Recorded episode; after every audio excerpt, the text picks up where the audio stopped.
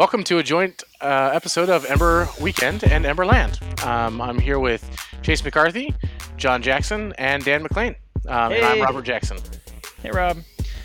Uh, yeah, so uh, so Chase and I represent, uh, I'm Jonathan Jackson, uh, Chase and I represent Ember Weekend, and we are here with uh, Dan and Rob of Emberland, uh, the two uh, preeminent superpower uh, podcasts in Ember. We're the only two podcasts uh, that do Ember. I think um, that we're still, that means we're still the best. Yeah, right? yeah, no, I no, I mean, not to diminish it, I'm just saying, this is, there's something to be said about being the only two podcasts that cover Ember uh, exclusively, um, so it's not a bad thing. Uh, but anyways, uh, yeah, so Ember Weekend does a lot of newsy type things, and I think, uh, Emberland, you want to characterize yourself? I feel like you're more long form, but maybe you have better words. Uh, so yeah. Dan can Dan can chime in, but I would say that we basically just talk about whatever things seem uh, important to us at the time, and I ramble a lot, and then Dan tries to rein me in. That's I think what uh, that, I think that categorizes most of the episodes. What do you think, Dan? Yeah, it's mostly hurting Rob as a cat into, into a single topic, keeping him on point. I always Absolutely. think of it like verbose read, uh, release notes for Ember. Like it seems to yeah, be like yeah, yeah, that's nice. It's coming up. And then you can you can get the feeling. Mm-hmm. I usually use it to dig into Rob and figure out what's going on in Ember. Yeah, it's kind of it's kind of like in Game of Thrones when they have like the you know like the making of you know like uh, at the end. Uh, that's what that's what it seems like to me. I have a I have a confession though. I uh, I haven't I haven't seen Game of Thrones, and I watched the last part of the last episode, and it was really confusing. Yeah, so it would I, definitely be confusing. Um, I'm, I'm, we're of course not going to spoil it, but I. Uh, I, I may need counseling and to start watching from the beginning. I don't know. uh, yeah, so this is this represents our sixty-fourth episode, I believe, of Ember Weekend. That's two to the sixth, apparently. Wait, that's not right. Somebody help me out here. Somebody wrote this in the in the show notes. I don't know who did this. That's right.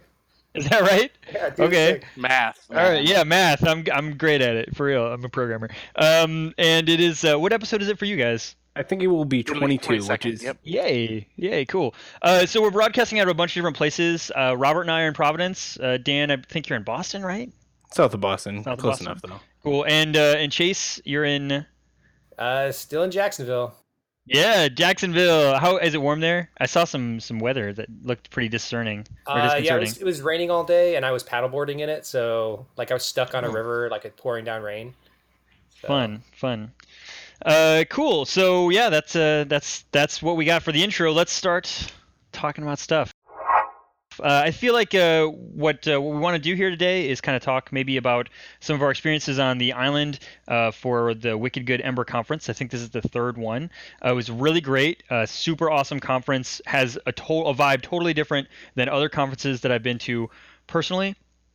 So uh, I guess we'll just go around the horn. Um, Zencaster has us in order. I think Dan. What Dan? What was your uh, what was your favorite experience on the island? It's gonna be super trolly, but it will probably be beating Mixsonic in my first game of corn cornhole. yes, yes, uh, yeah. The the games were really cool this year. Um, I feel like uh, cornhole was cool. There was the this like. Uh, Swedish game, maybe, I don't know, but you threw sticks at each other. It was a weird thing. Well, you didn't throw sticks at people. You had like little things that you had to knock over with sticks. I played. And there was a castle. Don't forget the castle. Oh, there's a castle in the middle. Yeah, absolutely. Yeah, it, it was a really fun game, but yeah, the whole so the whole time I have I just had no idea what was going on. It was it was confusing. I didn't have a chance to play that specific game, but when I watched it, my perception of the best way to knock all the sticks down was throw the stick at the person across the way, and they would just they would knock down. them all over. That uh, I don't know if that's against the rules or not, though. I'm noticing a trend with that whole all the games there. Everything was throwing something. There was nothing like. Gentle. It was all like, let's throw this these two balls attached by a rope at a, at a ladder. Let's throw a beanbag at a cornhole. Let's let's throw sticks at each other. When you yeah. go outside, you gotta throw stuff. Yeah, and there was a, there was another game that I didn't actually get to play. I don't know if you guys did. Uh, called Can Jam, which Luke was playing a lot of, and you like throw a frisbee and then kind of slap it into a can. It's weird. I don't know. It's like basketball frisbee. Uh, yeah. So I will say it was a lot of fun. I only played it for a moment. And um, it was, but it was, uh, it was, it was a lot of fun. Like I, I don't quite understand all the ins and outs of the rules, but um, basically you just like throw a frisbee, and then the, your partner, uh, the person on your team, just tries to uh, slap it into uh, into the can, quote unquote. Yeah, and there's like a there's like a little slot, like a letter slot for, for in the front where you get like more points if you go direct. Instant win. In, oh, it's an instant win. Well, it's an instant yep. win if you don't get help. If you if the if the person throws it and it goes right in the slot, it's an instant win. Instant you win. Throw it and you tap it into the slot. It's like three points or four points. Or yeah, and your teammate. Okay, I think we have the title to this episode: Instant Win. Instant win. Yeah, for real. Yeah, absolutely. It's like the golden snitch of this game. It's like, why would you do anything other than try to go for that? I don't know. Instant. Okay, yeah, Dan. Dan's adding the adding, adding the episode title to the thing. All right, I like it. I like it. Um, yeah. So okay, let's keep let's keep going. Uh, Chase, what was your favorite experience on the island? Uh, I I think it was probably all of the Tom Dale trolls. Like, uh, there's a couple times when like he would ask a really trolly question, or like his whole talk. Uh, just all of the uh, I don't know the like interesting little like. Um, tidbits I learned about like other frameworks and uh, things that are coming up in Ember, but it's all in a very like trolly way. So it was super entertaining, uh, but but very friendly and in, in a very friendly yeah yeah yeah. Way. I was about to say it's it's still like it didn't feel like it was it was like angry troll. It was kind of nice troll, like the React thing where he's talking about React starter kits, uh, and he kept yes. he, he he had the the central like pylon of different plugins you would have to have, and you build these things, and it went to the right and you're like, okay, he's done now, and then it goes to the third column or whatever. Uh that was yeah you're right that was wonderful. The best part of that too is like, oh, you're just making this up. It's like, no, this is actually the item in this list of items. In this like extensive list of items, you scroll down. Was, oh man, right? And um, he's like, and he's like, and I would have scrolled more, but Keynote wouldn't let me animate it that far. Like it, limited, it already hit the, the limit of Keynote's animation. Oh man, but uh, that's so rough. But then, that's but then the, the Phoenix one was the best. Like Rob got up and asked, uh, why didn't he just use Phoenix instead of Ember? And he totally just nailed it. Like the whole like I, I don't know. Um, he had to have known that was coming. I, I don't. I don't understand how he responded so well. But well, that also sprang from his his original troll question of the other Keynote, which I was part of, right. Where he's like, "Why wouldn't you use Node instead of Phoenix?" And then it turned into a part where he goes, "It's thirty-year-old technology. It was before they discovered async," which I thought was the killer line of that. Yes. Well, he's like, he's like, he's like, uh, that's like driving around a Pinto. You wouldn't be driving a Pinto, would you? For the same reasons. Yep. Yeah, that was the, the best. yeah, yeah. That's another. That's another really good title. Uh, yeah, that's that's wonderful. Um, yeah, the trolls were the trolls were just all over the place. They were so good. They were so good. Um, yeah, Rob. So so what was your uh, what was your uh, f- favorite experience of the of the conference? So I gotta say, uh, my favorite thing. Um, what, well, so I watched all the talks, but I was all in the in the very back. Um, there was a few talks that were really, really interesting to me, but I'd say my absolute favorite uh, part of the, the whole conference, the whole experience, was just connecting with all the people in the community, people that I, I have known or just like met met a bunch of new people, uh, and it was like really, really awesome. Um, uh, the conference was set up in such a way that you had like free time, so like there was a a large uh, gap for for lunch, so uh, both so you could eat and also like now you could talk to people or you could like divvy up and play games, like they mentioned, like we mentioned earlier, and um, but uh, but it was a really awesome opportunity to chat and circle around with people. Um, Uh, for example, like uh, Chris Seldon and I rarely get a t- chance to pair, and we were able to like pair on a bunch of things, and uh, it was it was a ton of fun, um, and um, it was uh, I think that's probably my, my favorite part of the whole thing. Yeah, yeah, I really I really enjoyed like sitting around the campfire on the on the second night. I want to say uh, that was a lot of fun. Uh, people were trying to make uh, during that period of time they were trying to make bacon wrapped marshmallows, and. Uh, I don't know if you've ever... I feel like the marshmallow would melt before the bacon's cooked. Yeah, yeah it was... Most people learn that. Yeah, we learned a lot of in- interesting things about physics. I mean, uh... I've seen Ghostbusters. Like, marshmallows turn into to liquid. Yeah, yeah, yeah totally. So, like... so what it turns out is you have to... You, you, you cook the bacon first, and then you put it in the marshmallow. Ah, so it's and like... Then complete... you, and then you make a s'more out of it. And it's yeah, the best but... s'more ever. But many, many uh, marshmallows and pieces of bacon were lost in the process. No, no, no, no. I don't think that... I think people just ate raw bacon. Ah, oh, really? Like, yeah, I did not see that. Fine. It's fine. No, no. It's fine. Don't worry. Don't, it's fine. I haven't heard anything, you know, bad happen from it. So I feel like I feel like marshmallows are sanitary, right? So we're good. We're fine. That's totally yeah. good. they like they um, make it all better. Okay. So so no? Come on, Rob. Come on. So okay, I, my, my my more serious uh, favorite part of the of the whole conference though uh, was probably the uh, the contributor workshop that two oh one Created put on. Uh, so Matthew Beal and Isaac Ezra were there, and they were like, it was like really like I thought it was going to be like a an intro of like, uh, hey, here's what you need to do, and like maybe some like examples or something. But they kind of just said, here's a list, everybody take one, and if you need help, like talk to the person next to you. And that really like forced everybody to get engaged. So that was that was pretty cool. Yeah, I feel like this this is like an extension of uh, they they did this very similar thing at EmberConf, and, and I think this went just as well, if not better. Like I think we had uh, as a percentage of people, we had like as many P Rs or more P Rs this time as, as we had at EmberConf, and um, it was really really awesome to just like walk around the room and check, you know, look over people's shoulder, see what they're working on, and you know, see if they need help, and and just jump in and, and help people. Um, I think I think by the end of the night we had like twelve or thirteen P Rs submitted. fourteen, during, I heard. fourteen, okay, yeah, uh, during the uh, during during the, the workshop, and a lot of them from people that either hadn't done a P R before or like to anything, uh, or certainly to Ember. Um, and I think that was like that was really really awesome. Yeah, definitely. I think the uh, the the cool part about that, um, in my opinion, for the contributor, I actually participated in it, which was like super super fun, um, was that there were a set of triaged issues in a spreadsheet, and I think that um, having that, for especially for something like contributor workshop where you you know there's going to be a lot of people who are interested in actively contributing, um, having a triage list where it's like, oh hey, go in here, you have edit rights, just add your name to the right side and that's your issue, and now you know, and then there are people to help or whatever. Uh, it's such a good format. It's it's so uh, it's so good for onboarding people into open source, I think. So that was really cool. Cool. And and uh, and uh, my favorite uh, my favorite experience on the island was uh, was being able to like hang out with the people, like Robert was saying, but very specifically, just like last year, I had this really fun time. I ended up playing volleyball with a lot of the Dockyarders and a few other people, and just like last year, it was super fun. It was like, you know, it's go out, have have a good time. It's an athletic kind of thing. Um, and you get to chit chat and talk or whatever, but no one really keeps score or anything like that, so it's kind of fun. I don't know. It's a whole, it's a whole thing. So it's a, it's a second time at uh, Wicked Good where volleyball has been my favorite part of the, of the, of the conference. So very cool.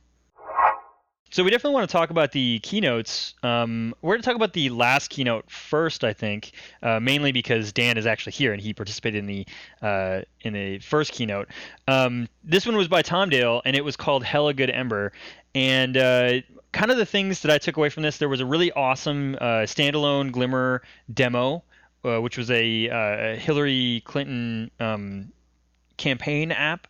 Uh, with with Apple Pay in, incorporated, and we'll we'll talk about that in a second. Uh, but the Glimmer standalone idea, like basically having a, uh, he had really clever graphics talking about how, you know, depending on where you gamble on the complexity of your application, you might go closer towards something that makes really a lot of sense for Ember, or really far away.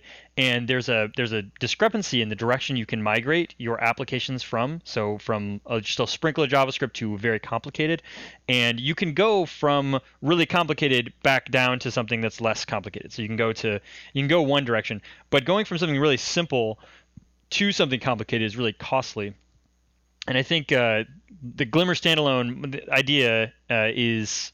Uh, maybe uh, an effort to help make that decision less stark, less difficult, uh, especially at the onset of a project where um, I feel like a lot of Ember projects get kind of, uh, you know, put by the wayside while um, we do something like React or Angular or something uh, that can be dropped in, uh, just because, you know, the cost of making this decision is so high.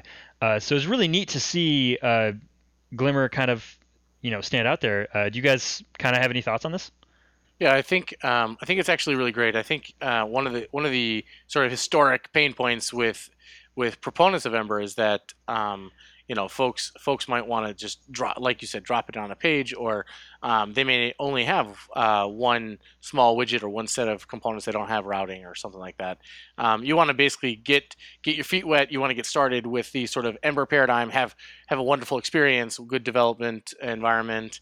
Um, and uh, sort of not have to worry about all the build tools, and uh, and then have a really nice, easy upgrade path to like full-on Ember. Like, okay, now I'm I'm moving into a full app, and it's got real routes, and it's got uh, all the other complexities that Ember tries to sort of massage away for you. Um, and I think that's the that's the real story that uh, that in general we're trying to pitch, um, and uh, and we're working towards. Of course, there's a ton of work to do still. Um, um, for example, like all of in this particular app that Tom talks about, uh, and we'll link the uh, we'll link the keynote slides into uh, into the show notes.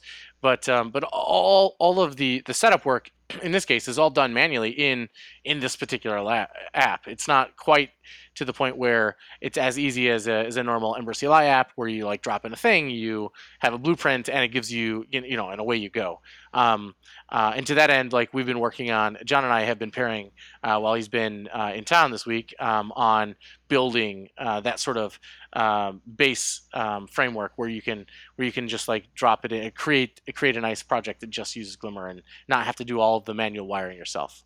Um, yeah, Tom had Tom had a nice slide that said this is professionals on a uh, closed course, saying that ex- right exactly, now it's exactly. really tough to get this done. Yeah, and and so so I think the next steps the next steps were are to a make it easier to do, um, even though it's still it's still very much like experimental slash alpha or whatever you want to call it. Um, you know, it's, it's totally possible. Like he's he's proven it's totally possible to deploy an app um, if you understand the paradigms and the things going on.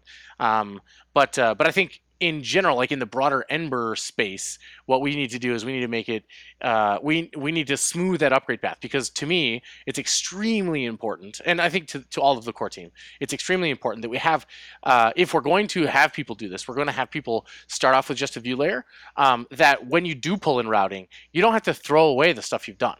Like it must, it, it is a requirement that it is an upgrade path that doesn't involve throwing away the work you've done, uh, because that's that's one of the sort of fundamentals of Ember. Like it's it's vertically scalable without losing the work. You don't hit you don't hit walls and have to start over. All that stuff is, is massively important to the, the development process. And, and like, what is Ember basically? See, Rob, it, it's like herding cats. Keep Rob on topic.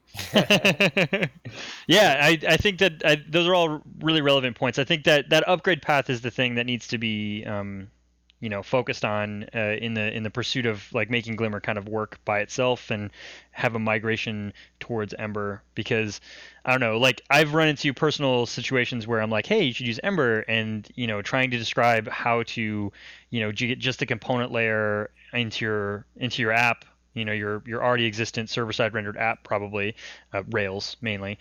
Um, that's a that's a tough story to sell, and uh, and when you have other you know other you know ecosystems out there like React, it this is this is going to be a huge uh, like a powerful uh, counter argument to to that line of, of thinking. So you could say, hey, no no, there's already this thing, and not only that, but you you can actually eventually kind of migrate towards. Uh, something something that has this greater ecosystem around it. I think that's really cool. I think one of the impressive things in Tom's keynote too was um, the demo app both in, implemented the beta Apple Pay that's not even fully released yet, and also the Glimmer engine plus the app code was smaller than React, uh, just the React framework. Yes, absolutely. And and actually that was interesting. I was like, oh, so they implemented this in React and it was still less than that implementation. But the fact is, is the implementation and the engine was smaller than just React. And that that's such an interesting uh, interesting thing to be able to say for something that is as performant as it is. Uh, that's really cool. And the Apple Pay thing, like I've already bookmarked all of the to- all of Tom Dale's repos for Apple Pay because I think that that, is, that has implications um, throughout you know, our ecosystem in general, just all over the place. I think being able to do that is going to be a really powerful tool to reach for as as app developers. It's such a it's such a win in terms of it, it gets rid of a barrier of getting somebody to pay for something that you, you may have created because they're not punching in their credit card. They're just like, oh, let's put my thumb on this yep. and we're done. Yeah, and like like Tom said, though, it's going to be like super dangerous for my credit card uh, because I'm going to buy like everything. Uh, but I, I'm also interested to see since they since basically they're using the thumbprint scanner for that. Uh, it'd be interesting to see if you can just use the thumbprint and just say validate your identity. So even if you're not necessarily doing Apple Pay, if you could just use that to say like, hey, we locked you out for a second because you were inactive. Uh, just use your thumb real quick to like reactivate the page, which is what some yeah. some apps do. Yeah, absolutely. That's a really I didn't even actually think about that. That's awesome. Yeah. So it's like, it's like that that's slightly tricky on a website, obviously, because like uh, in a locally installed app, you're basically authenticating that the person using the app is authentic or authorized on the device. Whereas on the website, like usually you would try to, you would have to, we, you have to figure out how to bridge the gap between the authority of using device and also of using the website, right? Like yeah, I think yeah, you have to link it to an Apple account or something. Yeah, like so. So for example, like I don't think you can directly get access to the actual thumbprint itself. I think that's no, yeah, that's, that's like, even Apple can't. It's, it's all in the in the hardware. Yeah, yeah, yeah, exactly, exactly. So, so you'd have to you'd have to set up your system so that you can you can basically accept device authority um, as, uh, or I'm sorry, device authorization as authorization on the site, which seems uh, totally legit. Like, m- like I can't imagine anyone else actually using my phone. So, like that seems um, that seems like totally reasonable thing to to assume actually. Although Apple is really came down hard on people that were using device I Ds. Yeah, yeah, they randomize them now. The device I D uh, itself? Every install. Yep. I see. Nice. Um, so, uh, so yeah, so uh, that was also that was really exciting in Tom's Tom's keynote, and um, I'm I'm actually really excited about actually landing Glimmer two itself in Ember. Um, we're shooting for sometime after the L T S ships. Uh, two point eight L T S is what's currently uh, the master branch will eventually become that L T S. Um, so we're, you know, we're targeting sometime after that, hopefully two point nine. Um, I don't like to give dates. I have been burned many times. Um, in so two point nine, you heard it here first. You oh, heard it here, two point nine. No. That's right. All right, I heard it. Um, but but we, we definitely want to get people using it. Like as of right now, there is there is only a handful of tests, uh, well, a large handful of tests that, that still need to be tweaked and, and fixed and worked on. Maybe you know one hundred or so less, or, or less maybe. Um, but uh, you know for, for the Glimmer feature, um, so hopefully we can we can get that thing enabled and get people actually testing it in real apps and in real projects. Um, uh, but like well, uh, so so we have tons of time in the canary cycle even to deal uh, with with those changes and, and, and whatnot, and get feedback and whatnot. Um, it's really important for us to make sure that uh, this this goes super smoothly and was not like the one thirteen transition where uh, it was pretty rocky for some apps. And then also FastBoot will then need to fall in place too as well. Yeah, and, and the nice thing is that uh, one of the one of the uh, big sort of barriers to some folks with FastBoot is like they want rehydration, um, and the blocker there has literally been this effort of im- re-implementing the rendering engine so that we can now do we can now add layer on rehydration on top of it. So once we land this, we're like one step closer to having rehydration in FastBoot, which I think is pretty uh, pretty awesome. Very Definitely, cool. I'll be I'll be really eager to see the flicker go away from Ember Weekend. That'd be nice. Well, if you just loaded your data into the uh, D O M and then read it from there, you'd be all set. Yeah, you're right. You know, I actually, I actually was. Ta- I had a long conversation with. Um, who was it? I actually don't remember who I was having a conversation with, but they brought up that exact point. So, yeah, yeah maybe maybe there's some refactoring in my future. Well, there's some nice primitives in Ember C L I FastBoot recently. Um, I believe that we called it Shoebox, although Dan yeah. can confirm. Yep, Hassan um, landed that. Nice. Yeah. So so like in recent one point oh betas, you can um, you can or R Cs, whichever. Um, you can. Um, You can basically tell it to store things into this, this shoebox, basically, because, you know, FastBoot, shoebox, you know, makes sense. You get it. I get it. Um, I like it. And uh, and it lets you it lets you basically say, hey, this this stuff is important and, and should be available at at boot uh, in when the browser is re, re or I'm sorry refreshed. Uh, And uh, and that lets us uh, that lets you like seed the Ember Data Store ca- cache or or whatever from FastBoot land and get it all the way down the wire to uh, to when it re-renders in the client, um, and it is essentially uh, can can let you prevent that sort of um, that flash uh, right. or, or or or like loading states showing when when you go fetch data again, that kind of thing. Sure. Yeah, because sure. the way it is now is it's doing the A P I calls on the server side, and then it doesn't know that all that information's there, and then redoing those uh, AJAX calls now on the client side, and then you're getting a loading state. Right. Yeah, that makes a lot of sense. Yeah, I was I was wondering if I was hitting the same data same database uh, hit twice. Oh yeah. Definitely seems well, I mean, but with since you're serving up the server side in Phoenix, like you basically have no delay, so it's like really fast. But yeah, going back to the shoebox real quick, there is an A P I in the FastBoot service that on the server side you say I want to put this into the shoebox, puts it into a script tag. And then when you get it from the shoebox on the client side, it reads that script tag by a key. Oh, and there, cool. there is a uh, there's an add-on that is R that has been, but even before before shoebox was a thing, it was responsible for um, caching the Ember Data Store uh, cache, basically the store of contents, essentially, uh, from the server side and, and persisting it through to the client side. And, uh, and and I believe that's been updated to use Shoebox now. I'd have to double check the add-on. I'll try to get a link into the show notes. But uh, but yeah, so like it basically even like wallpapers over top of the the, the Shoebox primitive and, and just does the work for you. You just include this add-on and um, it should uh, it should cache the Ember Data. Uh, like whatever A P I request you do on the server, now that, that cache is seeded on the client once you uh, once you uh, re, like re-render. So one more thing I wanted to mention was that uh, this conference had a really cool beginning. Like uh, all of the, I think the first three talks were all about testing. So it was like a test-first conference, and they were all really great talks. Nice. T- Test-driven T- conference. T- TDC, right? Yeah. Test-driven conference. I like it. No, I love I love seeing the the testing talks uh, because I I love how. Well, so so I, I look at testing today and I see how much better it was than than one point oh when when you almost basically had to just give up uh, and just do uh, like full stack tests like with Capybara and just like drive the site. Um, and, and now you actually have a ton of options and, and, and like there's documentation and there's guides that tell you how to do this stuff. Uh, and it's like so much better than when, than, than when I started.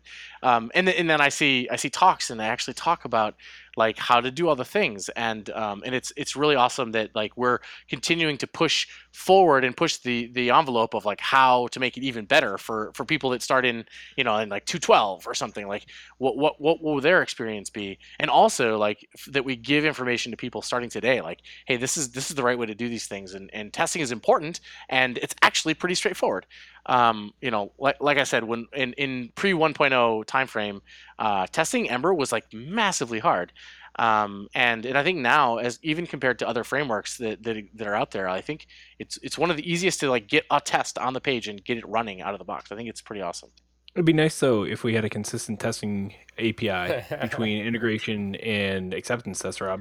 I, yeah, I you know, know who's I gonna work on that though, you know, like who who has the time, right? I, I couldn't agree more. Uh, yeah, so so as my uh, my fellow co-hosts are, are mentioning, uh, I wrote a uh, an R F C, a testing R F C, um, uh, that basically unifies the acceptance tests and integration tests. Uh, stuff I know it's been covered by uh, Ember Weekend, and I believe Dan and I have talked about it as well. But the idea yeah, is I that like...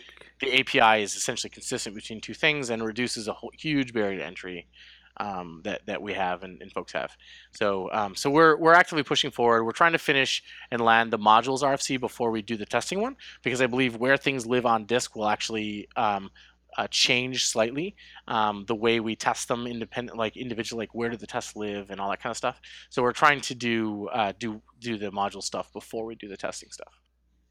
Makes a lot of sense. Definitely, definitely. Yeah, uh, I, I wanted to mention real quick that one of the the, the very first testing talk uh, by Trent Willis uh, was awesome, and I I learned some awesome things about Testum and about how you can use uh, Parallel to like split up your tests and run them in parallel, and that he did a bunch of work to uh, to fix some of the problems that they had with that. So you can now apply p- filters and everything.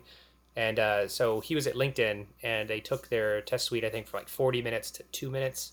So it was a really awesome talk. When that's up, definitely watch it. Um, it can save you a lot of development time. Yeah, definitely. And it, it's it's been uh, seeing some of the things that they, they he's he's also on the QUnit uh, team, and seeing some of the stuff that added to just QUnit and QUnit two point oh just released. We're actively working to try to get that working with latest versions of uh, Ember QUnit and, and whatnot. But just, just the things added there are just stupendous. Things like uh, a nice multi-select for mod, like when you filter for a module, you want to have a nice multi-select where you can search for module names instead of like like scrolling through an infinite list of like thousands of modules. Uh, stuff like that, and uh, and then and then also like um, just just in general, like adding the ability to uh, like just just to do like before all or before each, and this is like a whole bunch of new features added to uh, to QUnit um, in general uh, in the two point oh push, and I'm I'm really really excited about all that stuff. So the next thing we want to talk about is the uh, the keynote that Dan and Chris gave, Chris McCord and. Obviously, Dan McClain. Uh, so, Dan, you want to talk us through a little bit of like the the best parts, you know, your your the moments that you thought were most important uh, about your talk?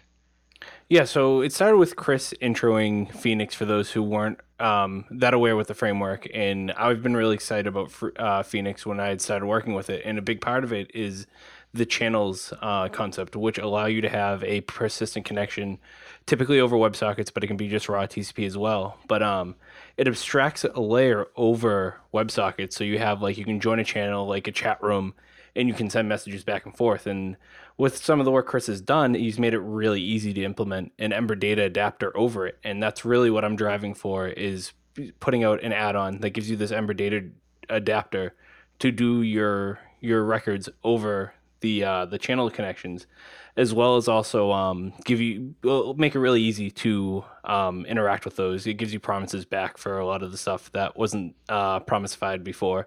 And part of the reason it isn't promisified is it's so um, flexible in how you respond. You can actually give it your own type of uh, response. So it has a reply mechanism built in, but it's not only like pass fail. It could be timeout. You could give it your own like, oh, here's new data, here's old data. So really excited about doing that. A big point of that was that we started out building a whole system, both in Ember and Elixir, that would do all the work for you. And then we quickly realized that that's going to really hamstring you instead of setting you free. So we stepped it back. Um, there is no special Phoenix code. It's just using the Phoenix um, Phoenix idioms. But on the Ember side, I'm just providing uh, the the raw primitives for you to be able to do all this awesome work with real time through these Ember, uh, Elixir channels. Yeah, I really, I really enjoyed that demo. I thought the, the, the whole talk was, I don't know. I'm really excited about Phoenix, I guess. I don't know. I, Chase had a lot more experience with it than I have, but, um, I don't know. Like it's a, it's a really exciting space, uh, especially after uh, Mike, Mike North had a really great example of how you could use uh, Phoenix uh, to great effect to, to reduce these like m- multiple like asynchronous tasks and kind of like try to put them on top of each other, that sort of thing. Uh, so yeah, I'm blown away by, by the potential here. Uh, one of the things that I, I didn't necessarily understand, but I, I realized that it's a, or I recognize it as kind of a, a really important uh, thing that's just recently come into Phoenix, which is the presence uh, concept where things auto reconcile. Um, could you talk a little bit about that, Dan? Yeah, so uh, it actually launched a week or two ago with uh, Phoenix one twelve, and what it is is it is a stateless um, presence.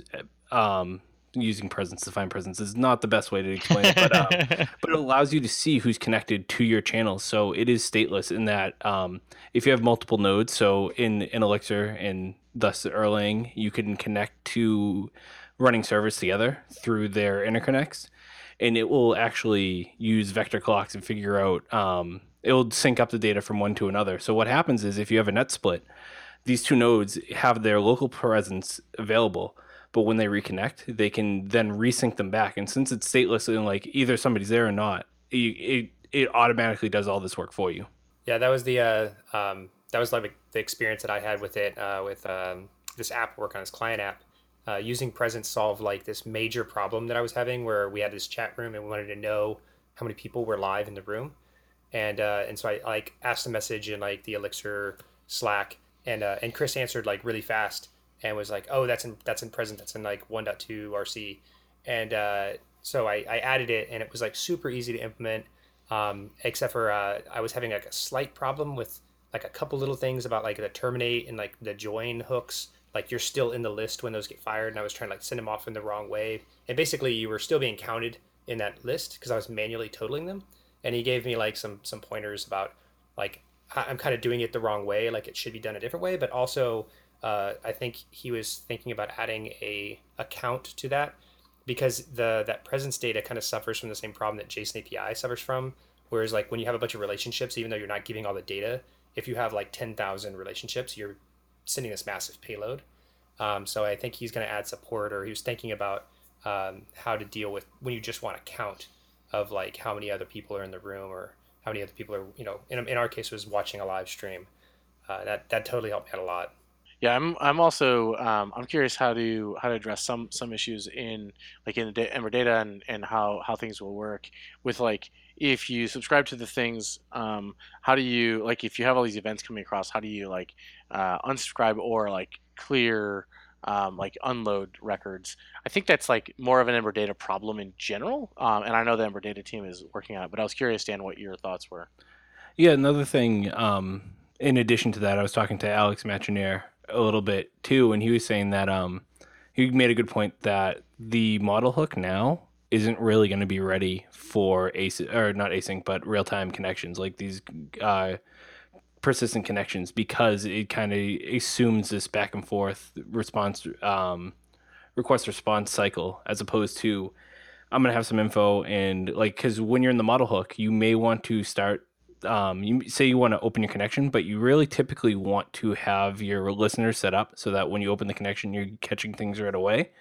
And in the model hook, you have no controller. So it's kind of difficult in that sense to be able to have that connection. But in terms of um, what Rob was talking about with like, you're in a chat room and then you go away from that chat room to another one, you don't want to, or you may want to continue receiving those responses back um, from the channel. And it's like, how do we make that easy? I mean, right now the answer is like the deactivate hook, or maybe in the, a before model, like cleaning up from previous ones, or there's multiple different ways, but there's no clean way right now. Yeah, I think I think the thing that I've done in the past uh, in, in, in our work app is is use setup controller and reset controller as as places to subscribe and then unsubscribe, because deactivate only uh, only fires when you leave the route. So if you go oh, yeah. from like if you go from like post slash one to post slash two, you don't get deactivate, but you do get a model hook. So and if you're subscribing in the model hook, and this is part of what Alex was talking about, if you subscribe in the model hook, then that means that you've you've leaked the subscription for all of the ones you've done prior to uh, the last uh, the last one. Uh, if you if you use deactivate, um, you know, so it's it's uh, I I completely agree. It's it's definitely tricky business, um, and we need to uh, like from a framework perspective, we need to come up with either uh, additional hooks uh, or better or better semantics around the hooks, um, or or sort of uh, paper over it better with with like Ember Data or um, you know other third party A P Is. Yeah, and I'm not surprised because, I mean, real-time wasn't really a big thing even just a few years ago in terms of, like, this type of connection inside of a uh, in the, a JavaScript client. Right. Yeah. I'm, uh, I'm really looking forward to this add-on, though, because uh, there's some complexity with just manually inting, uh, implementing the, the Phoenix J S stuff where, like, when you subscribe to these topics, um, if you uh, you have to, like, manually reuse the same socket so that you're not opening multiple. Um, and if you try to subscribe to the same topic, it will close the last connection you had. So if you had two things, two components showing kind of the same data, and they both tried to subscribe, uh, one of them will get shut down. So you end up having to do like channel caching yourself. So just having like a, a way, like a, an add-on that lets you basically say, I want to listen to this this thing, and then kind of just keep a count of who's listening and how many people are and like what hooks they have. That would help out tremendously because uh, there's a, some really subtle bugs that we introduced into the when we were working on this client app uh, where we were unsubscribed to certain events. And uh, it was really hard to trace back why that was happening. Yeah, definitely. I'd like the feedback as well, because, I, I mean, this mostly started as a pet project, so having some real-life examples will definitely help shape it as well. So let's connect after this as well. Oh, yeah. Oh, yeah. The, the, I wasn't so I wasn't using your, your... I wasn't saying I was your library. I was just like, I'm implementing it myself, which I really don't want to have to implement because uh, it's, it's a React Native uh, you know, project.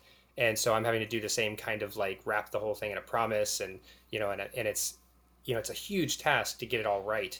Um, and it'd be nice to just be able to drop in a, like in, in an Ember project, to just be able to drop it in and have the solution because it's totally, a, there's a lot of like subtle complexity when you're trying to just implement it yourself. And, and all you really want to do is get your work done. But now you have to write this library around another library to make it kind of behave in your kind of framework. Um, so it'd be really nice in Ember to just have a drop-in solution that, that deals with all those in a, you know, in a known way. And, you know, so I don't have to know all those kind of subtle behaviors of the, of, uh, of Phoenix. Yeah, definitely. Yeah, exactly. And, and you know, that's honestly, that's one of the, the huge wins of our add-on ecosystem where, um, you know, there's a ton of, there's a ton of things that are like complex. Like think about Ember concurrency, you know, it's done roughly everything as, as an add-on and, uh, and it massively simplifies a lot of the super complicated async stuff, um, around, uh, around object life cycles and, um, you know, like prevention of like duplicate tasks, like just tons of things. Uh, ember concurrency dot com has a ton of examples as well, um, and, and so I think that's that's exactly the thing. Like Chase, what you're saying, that's exactly the thing we need uh, to move forward. Like something something that like wraps the complexity. Like it is it is complex. Like there's many async things all interacting with each other, so it's going to be complex. The the the key is wrapping that all up in a nice A P I and uh, not forcing the complexity onto the users, uh, onto our, our developers. And I think that's uh, that's that's what like the add-on ecosystem's really been great about. Um, yeah, and that's why, really as the add-on author, I want to hear what, what the issues are. Exactly, exactly. Right, totally. Definitely. Definitely. All right, so I would be remiss to not talk about the amazing Tom Dale troll in your keynote. Uh, so how long did it take you and Chris to recognize that you were you were being trolled by Tom Dale? I, knowing Tom and seeing where he immediately went, noticed it immediately. And I think Chris caught on pretty quickly because so I think within what was a his main, his main question was why use uh, like a a thirty-year-old piece of technology for um, uh, Elixir, yeah, for those that Are may you, not know. Well, how how did they how did they uh, how did they use, leverage Elixir um, when they hadn't discovered async at the time of its creation? Ah, yeah, it okay. started. It started off with why wouldn't you use Node instead of uh, Phoenix, and then it quickly spun out into name calling and all that. But Chris handled it very well. He he noticed it pretty quick that it was a troll as well, and also started making some very salient points on why uh, your Node app may be more or less performant when, than a Phoenix app, which the concurrency model of Elixir and Erlang handle the issues much better than Node does out of the box. Yeah, I got I got the impression that uh, that Chris has heard the uh, the Node argument a few times, uh, so maybe maybe I'm wrong in that, but I'm pretty sure he's he, he had that one in the bag. Uh, but it was still that was still kind of a kind of a delightful little little humorous section second there at the end of your, your keynote. So yep, I. Th- My favorite part of it, though, was that to even Tom's side of it, I think, was still a stab at Node. Even though he was tro- trolling the keynote, it was more trolling Node in the end. Yeah, I think you're right. Definitely. Yeah, absolutely. Good. Okay, so um, so I guess the, the last little bit we're going to cover here is just, you know, big shout out to Dockyard for putting Wicked Good on. Um, it's a great conference. Uh, they do a really good job. Uh, really appreciate that. And uh, and maybe throw a shout out to a thing that they mentioned, which is a another Ember conference called San Diego Ember Conf that they're attempting to put on in uh, January, uh, which is uh, perfect timing for all uh, the people in Boston to make a trip to someplace warm. Uh, so it'll be it'll be pretty interesting.